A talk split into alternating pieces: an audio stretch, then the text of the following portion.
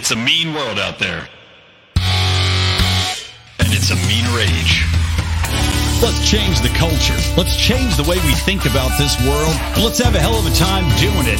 Welcome to Mean Age Daydream, a home for comedy, a home for some politics, and a daydream of a world that doesn't suck. I'm Brian McWilliams. Welcome to this mad world.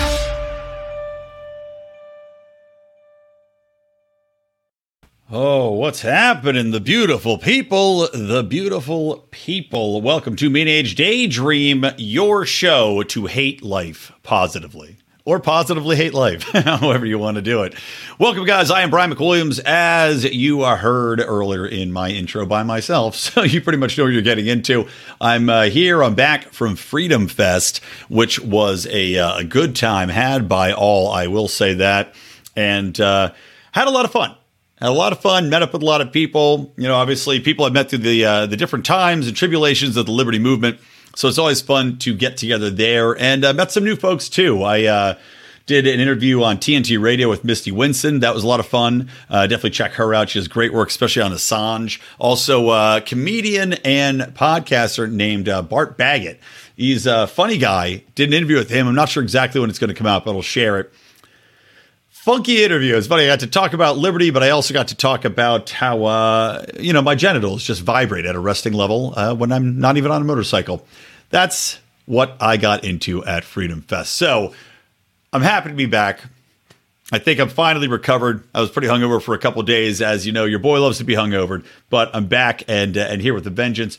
And despite uh, all of the hand wringing from the Southern Poverty Law Center about what Freedom Fest is, what it represents, and how Andrew Yang is now racist and complicit in uh, white nationalism for simply attending Freedom Fest, a place where they canceled a documentary about Nick Fuentes and uh, how he got hundreds of thousands of dollars stolen from him by the government. Remember, they did not have him at Freedom Fest. They canceled him. I still think they should have shown the film personally, which is by uh, Jason Rink.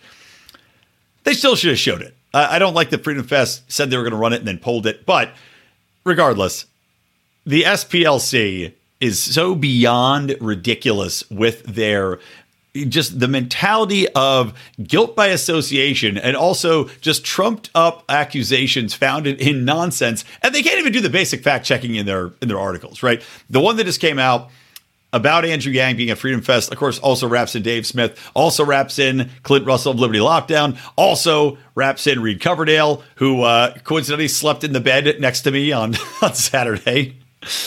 I'm going to have a song a little little parody song I'll bring up a little bit later today. And uh, if you want to hear a long breakdown about the SPLC and their ridiculous article, uh, go listen to part of the problem that Dave did. He did a nice breakdown of that, and uh, sadly did not get to see David Freedom Fest, but glad everything is good with him. So first things first. I just saw right before I recorded this podcast a video I guess the Democrats, you know, the Democrats are all about stunts that are meaningless. Uh, they like to get on camera. They like to show that they're just so front and center. Like, remember when all the asshole Democrats, I believe it was in Texas, they got on an airplane and flew across the country to avoid voting on a bill. Now, not only this is you know, arguably illegal, it is a uh, definitely shirking your obligation to govern. And whether or not you agree with the politics of it, your obligation is to still govern and vote on the bills in which you're forced to, you're forced to read it. Pretty well, we don't know if any of them actually read it, but your job, your your basically your only job, really, is to vote on stuff. Hillary Clinton style. Hillary Clinton never got anything passed, right? Don't forget, she became Secretary of State where she didn't have to get bills passed to bomb people and have, you know, dictators have knives shoved up their asses and then turned Libya into a, an open slave market. No bills were required for that for Hillary Clinton. When she was actually in the Senate, she got nothing passed. Absolutely nothing. So her job was purely to vote and these people's jobs are to vote. But instead of that, they like to grandstand. They like to go and pretend to be arrested, which is now the new hip thing to do. It's AOC is no longer content. I don't know. Cooking bell peppers in her kitchen and staring creepily into a uh, into a camera, doing selfie style interviews as she uh, harangues the population for not being woke enough. No, now, and I don't even know what the hell this protest was for. I just saw the video re- literally moments before I jumped on the podcast. She's there but with a bunch of other asshole Democrats getting arrested, right? Quote unquote arrested, or at least pretending to. Because there's a video showing her walking away. She puts her hands behind her back as though they are handcuffed or zip tied, right? Like somebody who's being arrested, and pretends to be getting, you know, taken away by the police, taken away from the Supreme Court, in quote unquote cuffs. But then, of course, as you see her walk away, there's no handcuffs on her hands. There's no zip ties on her hands. It's just like she pretended to be under attack during the Capitol 6 uh, riots or assault on our democracy, depending on your viewpoint. Just like she pretended to be in dire danger when she was nowhere close to where anything was happening, she now is pretending to have been arrested for this cause. Like she's some great martyr out there when all they were doing was escorting her away from the building. She was not arrested. She was not handcuffed. She was not zip tied. She was not beaten about the head and arms. She wasn't even catcalled like she was the other day by, uh, I don't know, some dude where she got all up in arms and said that it was like an assault to come and call her, you know, something like, some guy said like she had a delicious Latina booty, which I don't even think is accurate either. I think she's pretending to have a delicious Latina booty. Anyway, a new level of pathetic garbage coming out of AOC. And what's so funny too is she smiles at the camera while pretending to be handcuffed. And then as soon as she thinks she's out of range of the photographers, she puts her hand up like in the we gotta fight symbol, you know, like the old Black Panther style. Maybe wait till you're out of uh, out of eye shot there, AOC, to raise your hand. I knew what an asshole. That's just neither here nor there. Just had to mention it. Really, what I want to get into today. So, couple things. Number one, I'll give you a little bit more insight into Freedom Fest and uh, and some of my thoughts there. But before I do that, there was another news story that came out. It was trending all over Twitter, and there were like two or three videos of a parade at Sesame Place. Now, if you don't know what Sesame Place is, shame on you. Sesame Place is the theme park for Sesame Street. I know. Look how that happens. Now, I have direct experience with Sesame Place. I worked at the one and only, there used to be only one. Now there's a larger one and newer one in San Diego, which took over, I think, SeaWorld, which went out of business after the whole uh, exposing of the uh, ill treatment of whales and dolphins. And uh, the amount of semen they found in those blowholes was just absolutely tragic. I say absolutely tragic. But I mean, they're called a blowhole. You got to blow it out. That's on the Dolphins. That's what I say. That's on the Dolphins and on the whales for dressing so provocatively. But, you know, a lot of mistreatment of those animals. So they shut it down. Now it's a Sesame Place. But before San Diego got its Sesame Place, there was one and only, and it was in Fair. Oh, let's see, oh, blanket on the name of the town now. It's not Levittown, Fairless Hills. It was in Fairless Hills, Pennsylvania, right next to the Oxford Valley Mall. Legitimately, 45, maybe an hour from the airport, right? So it's not like it's next to a real city hub. It's not like it's even in the city or adjacent to the city of Philadelphia.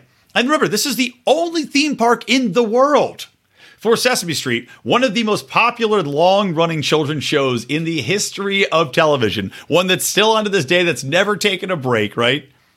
One that every child in the world knows every character instantaneously, as do their parents, as do their grandparents. The only one in existence was next to a mall, and not even a particularly good mall, near my hometown. I grew up in Yardley, Pennsylvania, and this mall was maybe 15, 20 minutes away, but near nothing.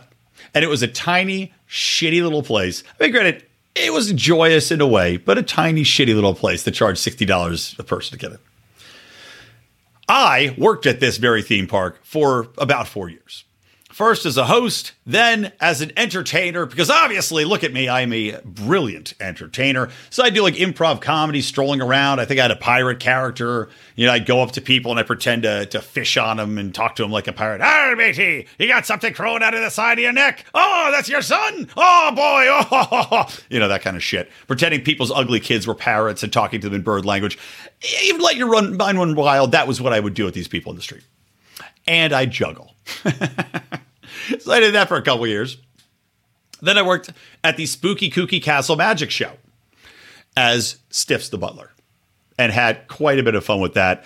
A few mishaps, uh, namely playing three card Monte, and half the crowd is Japanese in this place, and I'd get bored and make up my own lines. And I told uh, one time a, um, a definitely a lesbian woman who was on stage with me that she was bombing at the game we were playing, the three card Monte, bombing like the Enola Gay Did not go over well with the Japanese crowd, as you might imagine. Didn't really think about the fact that there were Japanese crowd in the audience, but referencing the plane that dropped the bomb on Hiroshima and uh, and saying Enola Gay to the uh, the lesbian on stage in the plaid shirt.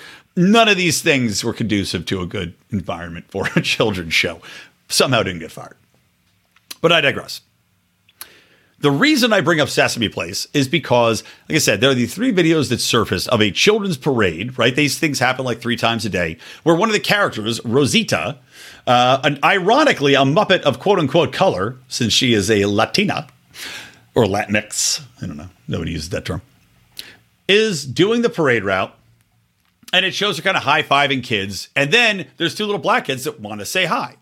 And instead of going up to the black kid, she like it looks like she says like, "Oh no, no, I can't do it," and she walks away. Right. So this mother, of course, because we're programmed in our minds to cry racism all the time for everything, of course, the black mother goes, uh, "This is racist. This this muppet won't go and hug my kids after high fiving this white child next to her." Now, there's of course like one other video of Rosita apparently also not hugging another black child.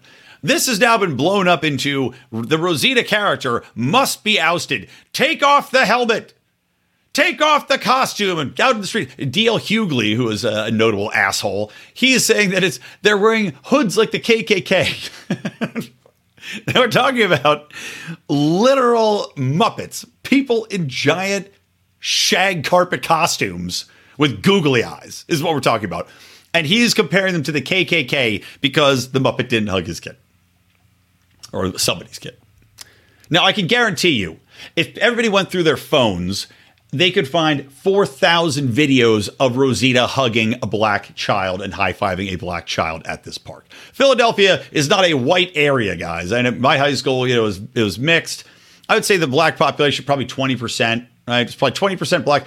Uh, Asians were the least represented, I think, maybe 10% Asian uh, and, and Indian. But, you know, let's say 70% white, 20% black, 10% whatever, then you know, 10% Hispanics, maybe 60% white. Yeah, but diverse enough. I knew a lot of black kids growing up, knew a lot of everybody growing up. Suffice to say, Sesame Place was a very diverse environment. When I worked there, I regularly would interact with kids of all ages, all sizes, all colors, and regardless, they were all pretty much little dicks, because that's what kids are. But all these kids want to go up and hug the Muppets. That's the whole point. That's why they do the parade. They want to hug the Muppets. What these people that are saying, oh, well, Rosita ignored my kid because they're black, what these fucking idiots don't realize is number one, you can't see shit in those costumes. I doubt Rosita could tell if these kids were black or alien. I doubt that she could tell them from, uh, from a pile of rocks, right? You got this black mesh in front of you. You're sweating your tits off. And I'll tell you the story of when I was Big Bird because I have a direct experience of this. It's a funny story. You're sweating your tits off. You got, you know, sweat in your eyes. You're dying because it's 98 degrees and you're in a heavy suit. And these suits do not have AC blowing through them. And you got a parade that's about 10 minutes long. You got to walk from one end of the park to the other end of the park in 10 minutes right? While hugging, while waving, while interacting, while sometimes you have to stop and do dances, right? That's what these people also. That she, this person, I don't know if it's a guy or a girl in the suit, right? Sometimes it could go either way. This person that's in this Rosita costume is high fiving, hugging. Every kid wants to come up and say what's up, and they're like, okay, I can't say hi to everybody, right?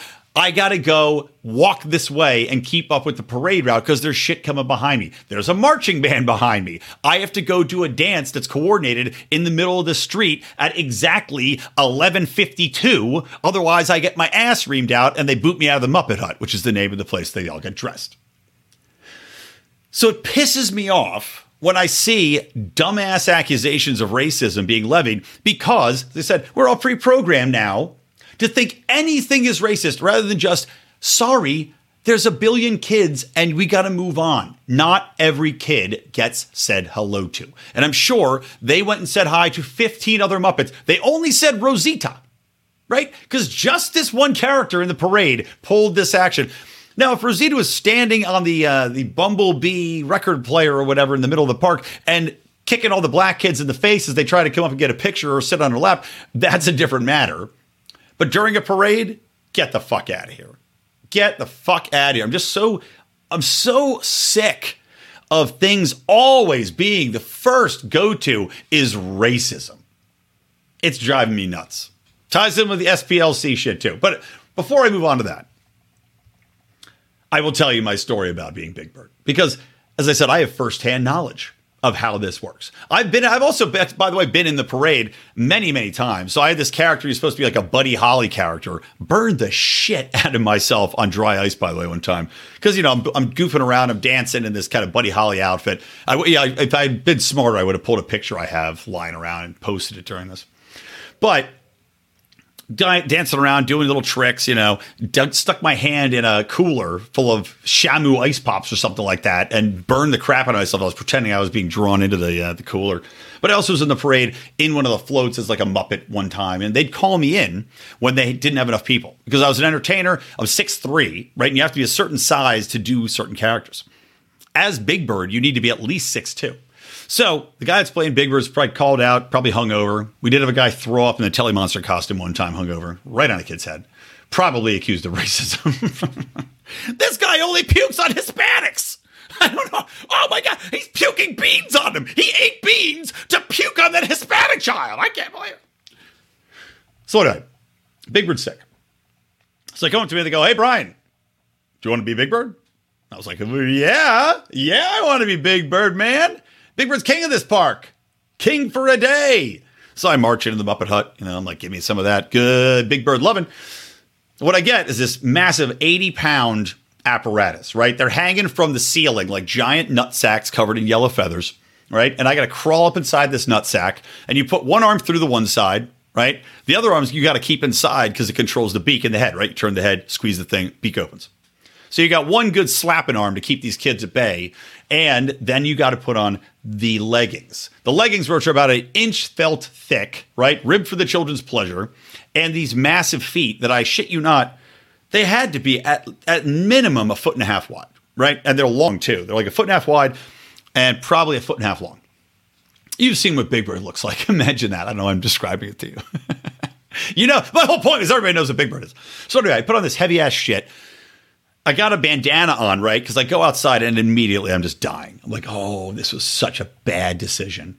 And I got this little girl who's like 16 walking with me. I think I was like 19 at the time. I'm walking out. I got to walk all the way out through the park, waving at kids, you know, ah, giving hugs, opening the mouth, ah. And I'm walking and I'm like, this is such a bad idea, man. It's so hot. I already want to die. And this little chick's walking next to me. She's supposed to keep the kids at bay, but they're just like, please swarm you, Big Bird, king of the park, swarm your ass. So I'm like, all right, let's go.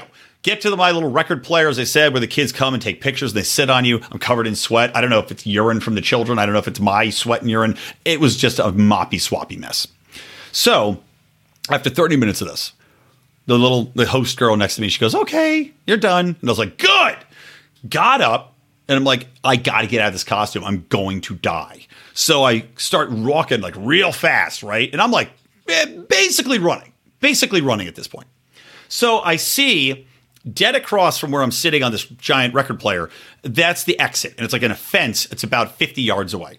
So I'm like, here we go. I'm like, I ain't stopping for shit, man. I'm getting out. So I start hoofing it, you know, I'm going, ha, ha, ha. And I'm like running this big bird as fast as I can without looking like I'm really running. And all of a sudden, when I'm about 20 yards from the gate, I just hear a kid go, Big Bird! And that's when I felt a big thud with my big ass Big Bird foot, and the kid just goes flying. A good four feet. A good four feet. I kick this kid running up to rub my leg, rub my leg, hug my leg. I kick this kid a good four feet, and he hit and skid. He's like, "What up, dope?" And I'm like, well, I just hope he was retarded before I kicked him because otherwise we're gonna have a lawsuit on our hands. But I, uh, legitimately kicked this kid right in the fucking stomach, and I walked up to him and I went, ah, Big Bird loves you. And then I ran, ran the rest of the way, full sprint back out the gate. Now, again, this is the second time I thought I was going to be fired. Did not get fired. Didn't even hear a complaint about it. So I guess either the kid didn't tell his parents, or the parents were like, "That's why you don't run in front of Big Bird when he's walking and he couldn't see you." Like the parents, I'm sure knew I couldn't see shit because in Big Bird, you're seeing out of a slit covered in feathers, right? You can't see anything. So, point being, I can't remember if that kid was white or black or Chinese. I don't fucking remember. All I know is I couldn't see him and I kicked him right in the gut. So, point being, you called people racist because they didn't give your kid a high five or a hug or what the fuck ever. Shut the fuck up.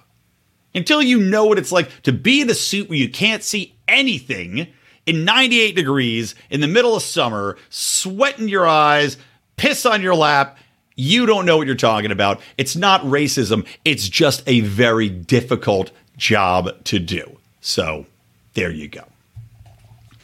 All right. In the middle of this, guys, I want to remind you about our sponsor, which is IP Vanish VPN services, guys. IPVanish.com forward slash Lions. You can get in there, get 70% off a service that is going to prevent you from being tracked around the internet, followed from website to website, checking your IP address, get you know pitching you ads you don't want hacking in and seeing what you're doing what you're reading what you've been basically with IPVanish, you can protect yourself and protect your loved ones from these hackers, from these spying apparatus, from all the uh, the widgets and bots and ads that track every th- single thing you do. Not only that, but as I said, protects your IP address, hides that physical location. That does have a lot of benefits as well that I won't go into here. But proof being, they have thousands of reviews on Trustpilot. Again, one of the highest reviewed VPNs out there. They've been at this for years. They know exactly what they're doing. They've got tech where you can basically push a button and you're protected across all of your devices, your laptops, your phone,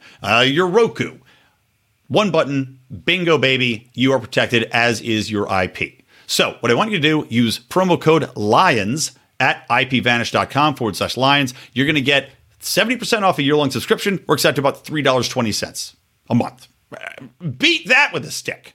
You can't. It's too fast. Anyway, again, ipvanish.com forward slash lions. Get that 70% off. Also, if you want to hear me doing character voices, doing Do Nothing, I mentioned I was an actor. Of course, I do my Do Nothing Man superhero, libertarian superhero. I will be getting an episode recorded this very week that will go out to our Lions of Liberty Patreon Pride members.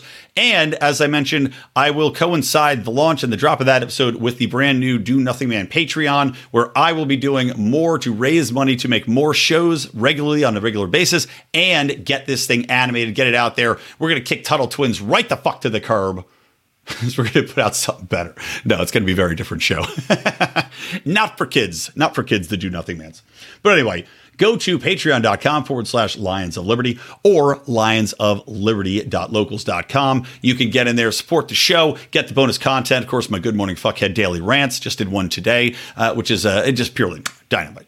Fantastic stuff. And of course, all the other shit that goes on here early access, uh, conspiracy corners, and all that. And degenerate gamblers going to be coming back again. All right, so get back on the show. Freedom Fest was fun. I will say a couple high level takeaways.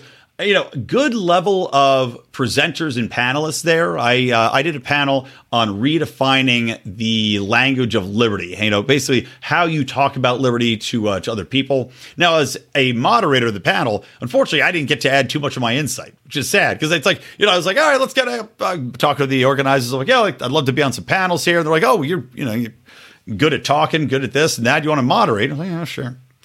So, of course, as moderator, I come up with these dynamite questions that I don't get to answer. So I'm hosting a panel that I know everything about and I can't add to it. Horseshit. But had some great guests. Sean Malone was on there. Uh, Jonathan was on there, was running for uh, Alabama Senate. Uh, Brittany Hunter was on there. And Dan Fishman was on there. And we had a rousing conversation. So good chalk. I was surprised how many people showed up. There's about 50, 60 people, I think, in the room because uh, they scheduled everything at the same time. Just madness. But good turnout, a good mix of people. There were some young, I would say it skews a little older, and I was shocked how much older it does skew. Um, the average, if you had to take the mean age, daydream, the mean age of people there, I'm going to guess, I'm going to go with 42. That's not to say there were younger, there were plenty of young people there, you know, people in their 20s, people in their 30s. Of course, me, I'm, I am 42, but I couldn't believe the number of incredibly old people that were at this event because, frankly, when I'm over 60, unless I'm speaking at something, I'm not going to shit. I'm not getting off my lazy boy. I'm not stopping watching Matlock to go to a conference. Are you bonkers? But, I'm surprised people could even stay awake through the presentations. There was a guy sitting in front of me for what was a fantastic talk, actually, with John Cleese and uh, Nick Gillespie. And Nick, Nick's a very funny guy, by the way. If, you, if you've never talked to Nick, well, number one, go back and listen to the Electric Liberty Land I did with Nick about South Park. And, uh, and I was talking with him actually at the convention. I'm going to have him back on soon, and you know, topic TBD. I want to talk about something that's just kind of pop culture with him. But he's got a very dry and very funny sense of humor you wouldn't expect. So he actually went pretty well toe to toe with John Cleese and had some very good laughs in there. But there's a guy sitting in front of me. This guy had to be 92 if he was a day. I mean, he he had the walker, he had the air tank. You know, he was uh, hunched over with just wisps coming out of the top of his head. And I, I mean, he looked like Lo Pan, actually, out of uh, Big Trouble in Little China. If you ever see that fantastic film?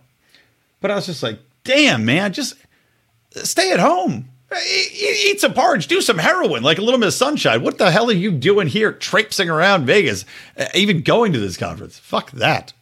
yeah. Anyway, shocking amount of old people that were there. But regardless, it seems like a really interesting event.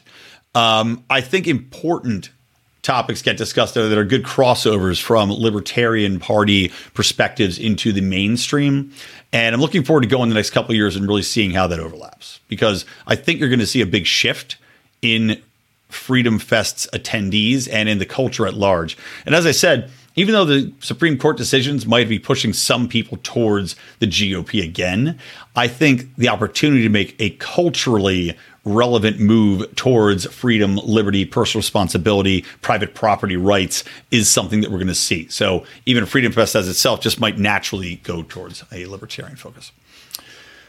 So while I was there, I did meet up with uh, Matt and Terry Kibbe, and I want to give an anecdote from a talk they gave because I thought it was fascinating.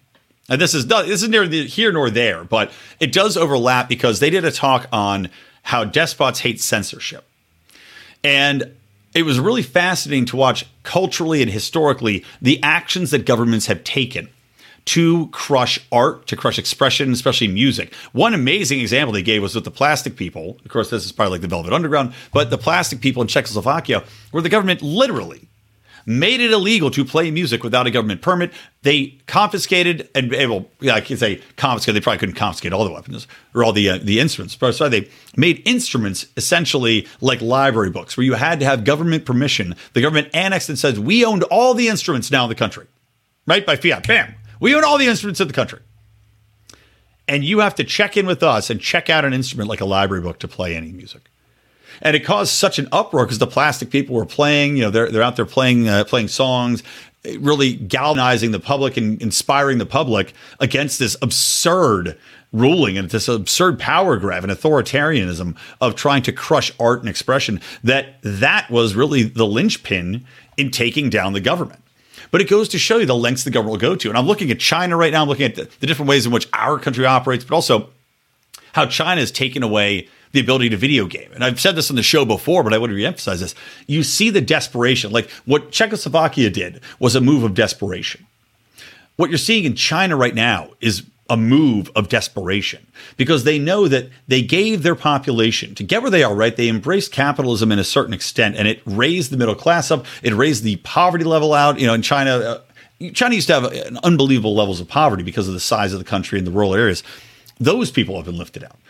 The mass rising of income, of uh, living levels, of health and longevity in China have been raised up to the point where the people there are not going to accept a lockdown and a, a ripping away of that lifestyle they've become accustomed to. So China's response, as is with all authoritarian communist and socialist nations, is to crack down, is to remove freedoms, to move remove liberty, to control society, the narratives that you hear there. And video games is a perfect example because they already have locked down the chat app. they already locked down social media, they already block websites and govern what you can and can't see, what you can and can't buy, what entertainment content comes into the nation. The one thing that they weren't able to really control as much was information flow through online video gaming. And as you know, China had a massive population of online gamers playing you know, everything from StarCraft through to, uh, I don't know, Fortnite.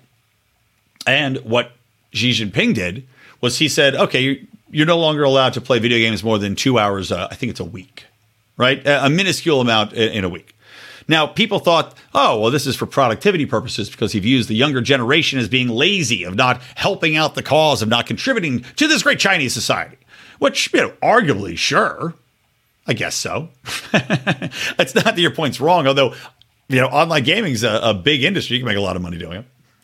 But the real impetus behind this was not that he wanted more productivity out of the youth of China. The real emphasis is because they could not control information flow of talking, of chatting online in this internationally connected game.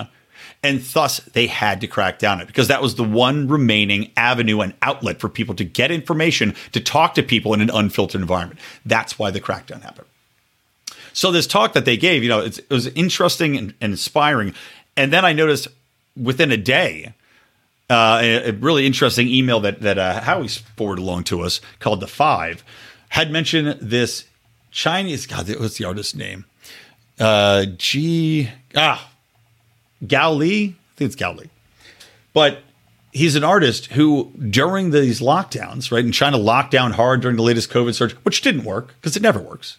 But they locked down as hard as they could during this recent COVID surge, keeping people in their houses. Shanghai is notable because people were literally screaming out their windows for human contact, for help, for medical attention, for food.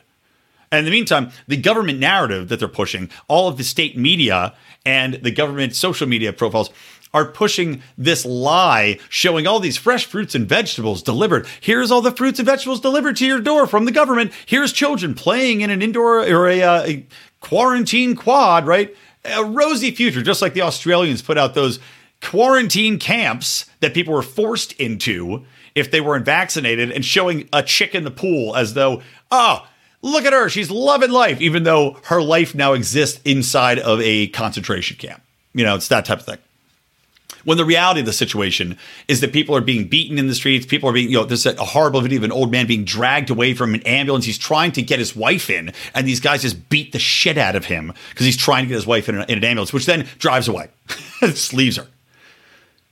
This guy found this artist, again, I think it's Li, had started drawing with, you know, creating, because he didn't have art supplies, but he started creating different drawings on, you know, paper using whatever was left around, you know, vegetable rot and stuff, and drawing his interpretation of society during that point in time and showing the isolation and the desperation and how the government had cracked down. And naturally, the government now is trying to come after him. Despots hate art. When people panic, when governments panic, they crack down on art because they know that art is inspiration. And that's why, coming back around to my thing with the show and what we're trying to do and how we have to change philosophically how we describe what we believe in in liberty is that we have to embrace more art. We have to embrace inspiration rather than simply telling people, well, you're wrong. We would have done it differently, and you see how you're wrong. It's, that can be a component of what we're doing, but you have to be inspirational, philosophical, creative, and you have to sell the myth. So I said you have to be myth makers. Now then, to get into one more topic here, but and that's going to be uh, talking about one of the things that came up on my panel, which is convincing people that we can govern, right, as libertarians, as people that are free markets um, and private property, personal responsibility. So convincing people we could govern. I'm going to give you some thoughts on that. But before I do, hopefully I can sing this song better than last week's song. But again, I have barely practiced this. And I was going to pre-record it. I was going to pre-record it and make it like a music video over the Southern Poverty Law Center's uh, pictures you know, scroll through their story and then cut it and put it in Final Cut Pro and mix this musical contribution. But then I said, you know what? It's a lot funnier if I don't. I think you, I think you guys get a bigger kick out of it if I just suck shit and die than, if I really blow your eardrums out with my uh, with my greatness. So, without further ado, let me share my screen. Now, this is of course a song that is dedicated to the Southern Poverty Law Center, to the hit piece that they did on Dave Smith, on Clint Russell, and of uh, Reed Coverdale. And by the way, you know, please, you guys are probably familiar with Dave Smith, part of the problem. But if you're not familiar with Liberty Lockdown, give him a listen. He's doing some great work, especially on the ESG stuff. Reed Coverdale with the Naturalist Capitalist. Both great guys. Loved hanging out with them in Vegas and uh, recommend them highly. So let's get into it. Here we go. Little Southern Man SPLC version.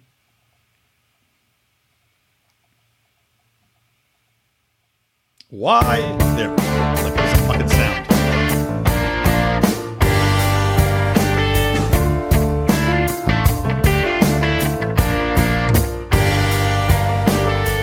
Southern poverty man.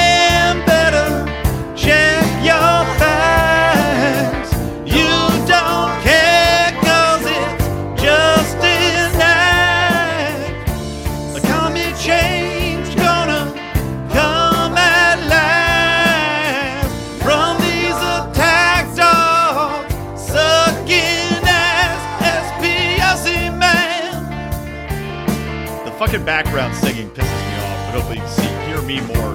I didn't realize it had the background vocals. I saw Dave Smith and I saw Clint. Mustache Reed mentioned in your attack.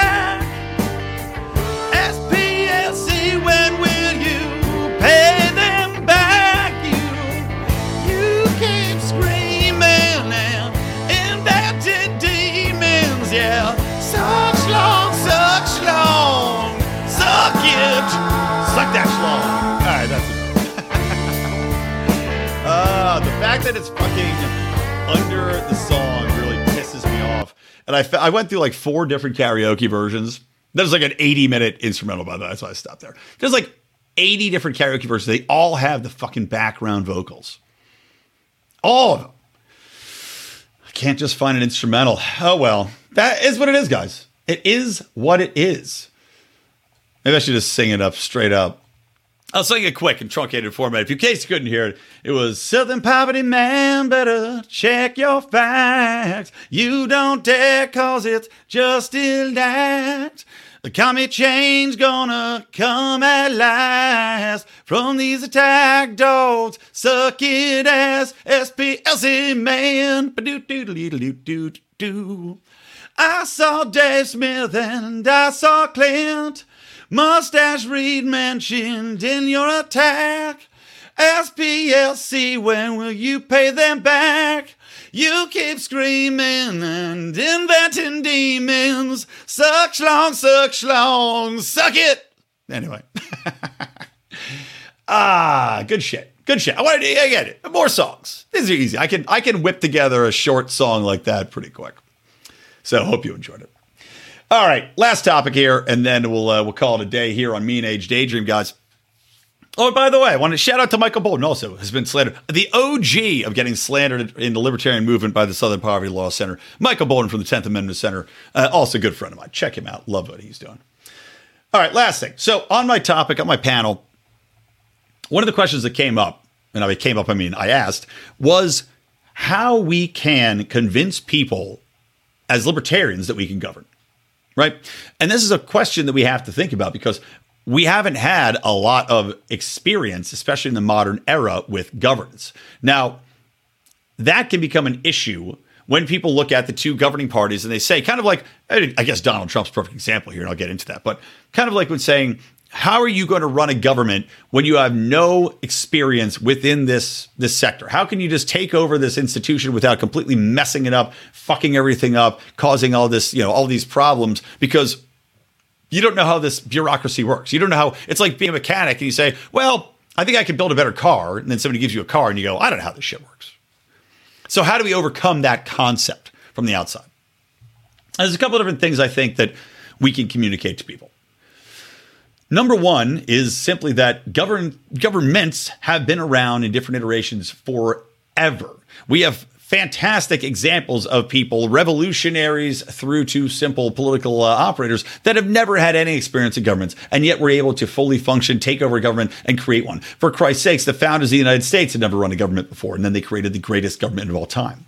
If anything, not being familiar with the bureaucracy, not having operated within the bureaucracy and knowing how that bureaucracy continues to perpetuate itself, grow itself, how many people are going to. You there's almost something that can be made that you would have more sympathy for the for the the bureaucracy, for the government, for the monolith that you're supposed to be dismantling. Because we're at the point where it has to be dismantled. It has to be pulled in as much as humanly possible you can make the argument, and I think a lot of people would agree with this, that not knowing everything about that is going to give you the ability to dismantle it faster and more efficiently because you don't have allegiances built. You don't have people that have ties to you that you've done favors for, or they've done favors for you. You don't have people that have dirt on you within the system. You don't have people that are going to come after you and beg and plead you uh, and, and wean and whine about what's going to happen to them and their family or what's going to happen to the to the possums, the endangered possums of you know buttfuck rich because you're coming in from a top down perspective. Now, this was the pitch of Donald Trump, right? This was, I will drain the swamp because I don't know. I don't have an allegiance to government. I haven't been an operative within this system to build up all of these back alley deals that I have to now stick to. I don't have lobbyists that I owe an allegiance to. I don't have a party affiliation that I have to have allegiance to from people that I've been working with for years. Now, Trump failed spectacularly at this. He was being undermined at all t- sides by the deep state, but you have to expect that if you're coming in and threatening to undermine the system to to basically rein in the power structure that's been built, of course you're going to have enemies, and the media didn't help him. But Donald Trump also didn't help himself because he brought in more animals of the same system. It's like, okay, we've got a problem with a pack of wolves here. Let me see. You know what? Let me bring in the uh, the wolf from this other pack and see if he can help control this current pack. And of course, nothing ever works out that way. You still bring in wolves into the henhouse. So I think we can say that there's a good argument to be made for the fact that not being in government, not working as an operative, is a benefit to dismantle the system, and also that you're going to have a fresh perspective. There's a reason people bring in, from a business perspective, bring in new blood. The reason they bring in people from different industries to try to apply principles to their current failing industry. And the government is a failed industry.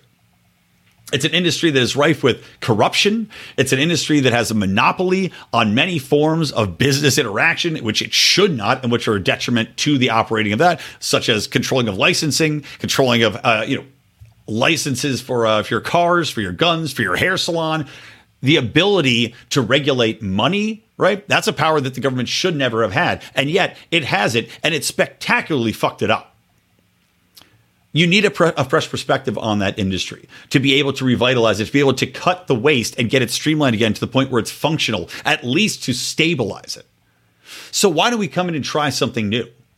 We have examples of governments failing when we have the principles that we want to apply, right? Let's take a time, let's take a little time machine, go back in history. The best example of governance under our philosophy is when the United States was growing at a faster rate than any nation in the world where we had expanded our power militaristically by virtue of having enough money to do that and enough stability because we're not traipsing out all over the world to invade countries. We had to get rich enough, we had to get corrupt enough to the point where we started doing that. But the original foundation is to stay at home, to give people as much financial, economic, and personal freedom to start businesses, to grow their family, to grow their business. That is what made America successful. That's what made it the destination, not the destination of, well, America's got the biggest military in the world. That's that, nobody comes to America for that. The elites, the power players, that's what they want because that brings the most money to this small cadre of people. But the governing philosophies that we want to see put into place were overseen during the period where America was completely stabilized, where you had growth in everybody's individual incomes, all the way through to, I don't know, you say 50 years ago, maybe, where things really destabilized. Maybe actually, maybe through the 40s and 50s, right? Right before World War One. So we've got examples of the economic, the cultural, the freedom, the personal responsibility philosophies where things were growth oriented, where things were better. We didn't have the murder rates like we do today. We don't have the problems with mass shootings like we do today. We didn't even have uh, so many issues in regards to uh, monetary capabilities like we do today. Because again, until we went off the gold standard, these things weren't in place and then everything went sideways. So we've got historical precedent.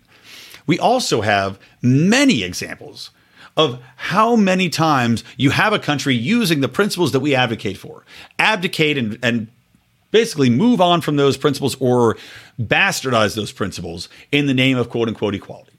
Sweden, Norway, basically all the Nordic countries are perfect examples of this because they are, in fact, very free market oriented. And they were even more free market oriented for a long time when they came up, when they made all this money, right? And then people started clamoring because they had all this money and all this freedom. They start clamoring. They say, well, you know what? There's inequality here. We didn't have everybody get a, a fair share. They should have UBI. They should have you know, healthcare paid for. They have X, Y, and Z, you name it. They put that into place which means they have to have higher taxes, means they have higher regulation, which means they start to pilfer the pockets of the people more. And what happens? Oh, that's right. The society starts to degrade. They start to get worse income. They start to get uh, less investment. They have less ingenuity. They have less entrepreneurship, less business, less success across the board. Plus, you have rampant corruption because every single time that you introduce new government institutions, new government control, and expand the power and scope of government, you expand the power and scope of corruption. That's the beauty of free market economics is that you don't have concentrated power in the hands of one entity. You might have very different, you know, you might have a lot of power spread out throughout the nation in different country or different uh, companies in different people's hands, but the thing is they don't control the whole industry. They don't control who gets in and who gets out. They don't control who can make products and how fast they can make products and how fast they can release products like the government does. They can't shut your business down if you decide to cross them in one way, shape, or form, or if they deem that you cross them in one shape or form. Because the free market allows people to prosper, to thrive, and also for undercoming, or, or say up and coming entrepreneurs, innovators to take out the biggest dogs. When they don't have cronyism to back them up, you can see the success rate there. When you do have large government institutions controlling business interests, like you have in a China, right, which clamped down again, and you see what's happened you see that what once was a thriving business environment, now nobody wants to invest in. They're bleeding money. They don't have enough now income to support all these social programs, all this, all the ghost cities that they built out. To my point about Sweden and Nor- these Nordic, Nordic countries, they went full socialist and then it ruined their culture, ruined their business, ruined the economy of the country. And then they went the other way because they said, okay, we got to find a happy middle ground here. Now, for me, that middle ground might not be ideal. I still think they're too socialist, but they kept the free market capitalism in place. They kept the low cost discarded business. They kept the economic incentives for people to invest and to grow businesses in Norway and in Sweden, et cetera, in place. So, looking at the failures, I mean, Latin America is another perfect example of Venezuela, of uh, what's going to be happening, uh, probably what's going to be happening very soon in uh, Colombia a leadership change that's going far more socialist. After having unprecedented success, unprecedented growth in the middle class and the lower class, these people get too comfortable and they say, well, now we got to focus on equality. And it destroys it and it makes everything far more unequal and tends to take money directly out of the pockets of the population to put it in the pockets of the elite. Other thing is, you know, when we talk about a philosophy of leadership, I think we have to talk about a bold belief in ideas and the ability to test those ideals and admit failure. And I think that that's one thing when you talk about leadership that the current parties in power simply are unwilling to do. There is no culpability, there's no responsibility, there's no acknowledgement of failed policy. If anything, it's a doubling down on failed policy. It's, a, it's an inability to admit wrongdoing, wrong thinking, and instead simply obfuscating the facts, lying to people, which is what we see constantly, right? Lying about results, or simply thinking that the almighty dollar will fix the problem rather than saying we need to change it, we need to tear this down, and we were in fact wrong about this. I think a fresh perspective on leadership is simply admitting the ability to fail, the ability to learn, and that's what free markets are. That's why we can preach that we can be different, that we can lead, because we're coming from a perspective of having no sacred cows. The only sacred cow that exists is what works. What's going to succeed? What's going to lead to the most personal and communal prosperity for everybody that's being governed under a system like this? And we can say that you have to uh, have no fear going in, trying something and failing, and then saying, all right, let's move on and try something else. And it may have never been tried before, but let's give it a go and let's see if it works. Now, that's a scary thought. You know, one of the other questions I brought up was how do we get past the fear for people of having less of a parachute? You know, how do you get over fear of personal obligation, which most people are terrified of? How do you get over the fear of having to, you know, literally save for yourself pay for your children's education, uh, yada, yada, yada, when that's now been promised to you by government largesse as badly as they do it. And I think, as I've talked about, some of the core principles there of leadership of we have to try something better because what you've got right now, while you may feel secure in what you have, it's failing you. And it has failed consistently, observably, and through data points for the last 50, 60, 100 years. And look where you are now. You're in a mode of panic. And that's in a situation where you have all of this government support behind you. You are panicking. We have businesses closing we have war on the doorstep. We've got pandemics at home. What has this government largesse? What has what is all of this system that's been put into place, uh, supposedly at your behalf, to benefit you? What has it done for you? There must be a better way. So let us show you that better way, and we'll be fine to admit that we were wrong. And if it was wrong, then we can try something else. Anyway, that's my thoughts on that. Again, you know, nothing really uh, too in depth there. I uh, again kind of throwing this episode together, but that's what it is, man. Talk off the top of your head. So, anyway, guys, thank you. Remember to support the show. Please subscribe to not only the Lions Liberty Network with our three shows here every week. Monday with the uh, flagship Lions Liberty show, and of course, I'm on Wednesdays. John Odermatt with Finding Freedom on Thursdays. Please subscribe to the show. Please share the show. Tell a friend, tweet it out, post it on your social media. Uh, if you see people on Reddit talking about what their favorite libertarian podcasts are or their favorite comedy podcasts, because this is both, make sure to share it that way. And uh, I don't know. Hope you enjoyed it, guys. Hope you um, will tune in again next week. All right, that's it. From me, Brian McWilliams, from the Lions of Liberty Network and Mean Age Daydream. Keep those electric eyes on me, babe, and keep that ray gun to my head.